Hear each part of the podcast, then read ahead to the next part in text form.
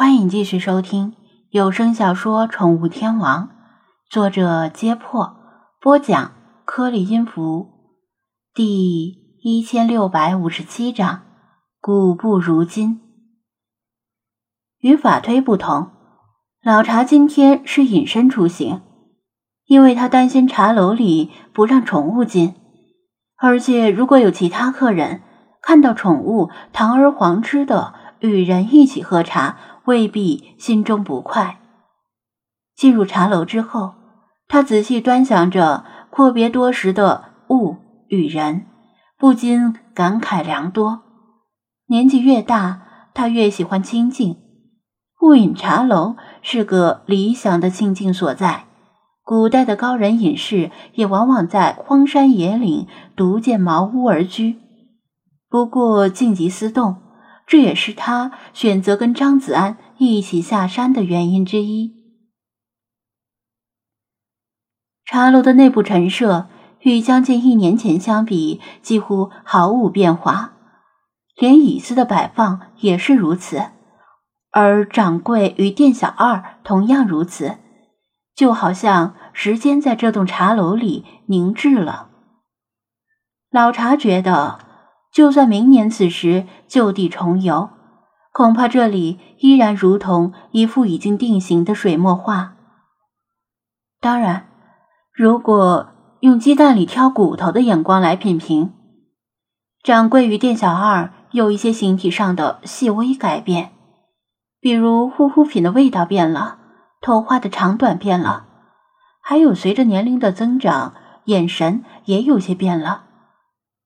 所幸的是，岁月尚未在他们的脸上刻下纹路。虽然这是迟早的事，毕竟生老病死乃人之常情。就算是不用为金钱发愁，暂时无忧无虑的他们两个，早晚也要面临婚丧嫁娶的人生分叉点。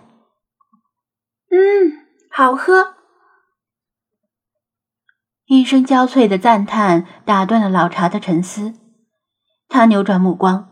望向那个初中女生的背影，原本他认为正值青春佳期的掌柜与店小二，在真正的青春面前却相形失色。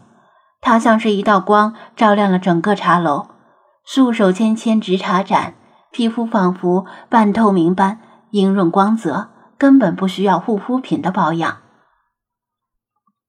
掌柜的，你们泡的茶太好喝了。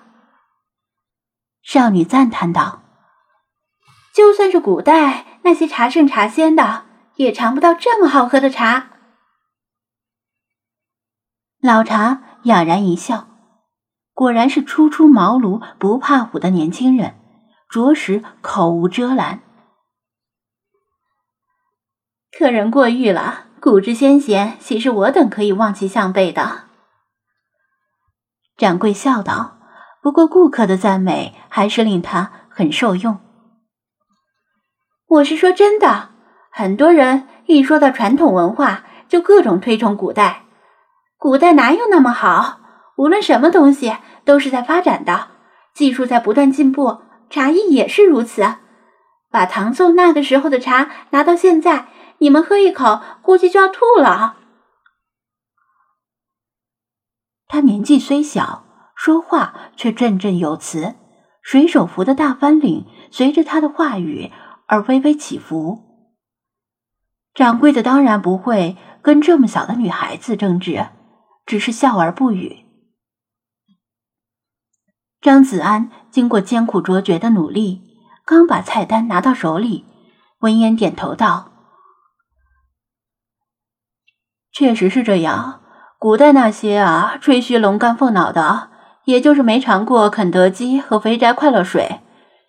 现代科学对味觉的研究已经精确到了分子级，带着一袋最便宜的鸡精穿越回古代，随便一锅乱炖大杂烩，撒一小撮鸡精就变得鲜美无比，八成啊会被奉为鸡神。哈哈，鸡神还行。初中女生捧着茶杯花枝乱颤。你是点茶还是废话啊？店小二怒道：“别急，别急，马上点。张子安今天这消费者当的可真是憋屈，谁让以前得罪了人家呢？还被人家一直记仇到现在。菜单上比一年前增加了一些新的品种，当然价格也更贵了。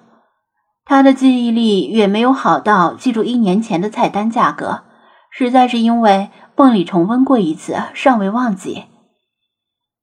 他把菜单平摊在桌子上，示意请老茶点喜欢的。他自己要了一份最便宜的茶点套餐。老茶略加浏览，用爪尖指了指极品铁观音。如今这只算茶楼里的中档茶，最高档的那几篮里，八多的令人眼晕。看着看着就觉得八倒了，变成无穷大的符号。再要一壶极品铁观音。他见店小二嘟着嘴要走，补充道：“你不是一个人吗？茶点套餐里包括茶了，你还单点一壶茶干什么？”店小二看他的眼神像是在看土包子。嗯，我点的越多啊，不是越照顾你们生意吗？张子安一本正经的回答道。店小二嘴唇动了动，突然把脸凑到他耳边。张子安以为他要亲自己，心说店里的生意看来不行，点两壶茶就能得到香吻一个，我是那种人吗？他把脸迎过去，正要言辞拒绝，却听他低声说道。山脚下新开了个民警派出所，你要是再敢吃白食，我就报警。说完，他头也不回的回转柜台，扬声说道：“极品铁观音一壶，茉莉花抹茶套餐一套。”好嘞，极品铁观音一壶，茉莉花抹茶套餐一克。马上就好。掌柜应道：“店小二取来一个盆架，里面三个格子，分别是小脸盆、一次性香皂、一次性毛巾。小脸盆里有一汪清水，看来是让张子安在吃茶前洗手用的。这是上次来的时候还没有的服务。”张子安感叹：“怪不得菜单又涨价了。”原来服务又升级了，就连飞机头等舱都没这种服务吧？虽然他没坐过飞机头等舱，但古代的王公贵族估计也就这样了。只能说有钱真好，有钱人能享受的东西也真好。他洗完手，店小二又把盆架端回后面，然后听到哗啦一声。被人工挑到山顶的这盆清水就被倒掉了，听得他一阵心疼。掌柜泡茶的手艺极具观赏性，同时又很科学严谨，用温度计精确地监测到银壶烧水的温度，让水可以在最佳温度中泡茶叶。光是这一点就不是古人能够做到的，因为古代没有温度计。量沸水的温度只能靠经验和估计，而且即使古人用同样的银壶烧水，银壶的含银量也不会像现代银壶那么纯粹，杂质含量较多。品茶品到一定高度，任何的杂质都可能影响茶的口感。所以那个初中女生的话，并非没有道理。掌柜先泡好了茉莉花茶。店小二从后厨端出了抹茶蛋糕，一同放在托盘里，给张子安端上来。客人慢用。店小二例行公事的说道。掌柜继续泡铁观音，蛋糕做的很精致，但是分量实在不够看。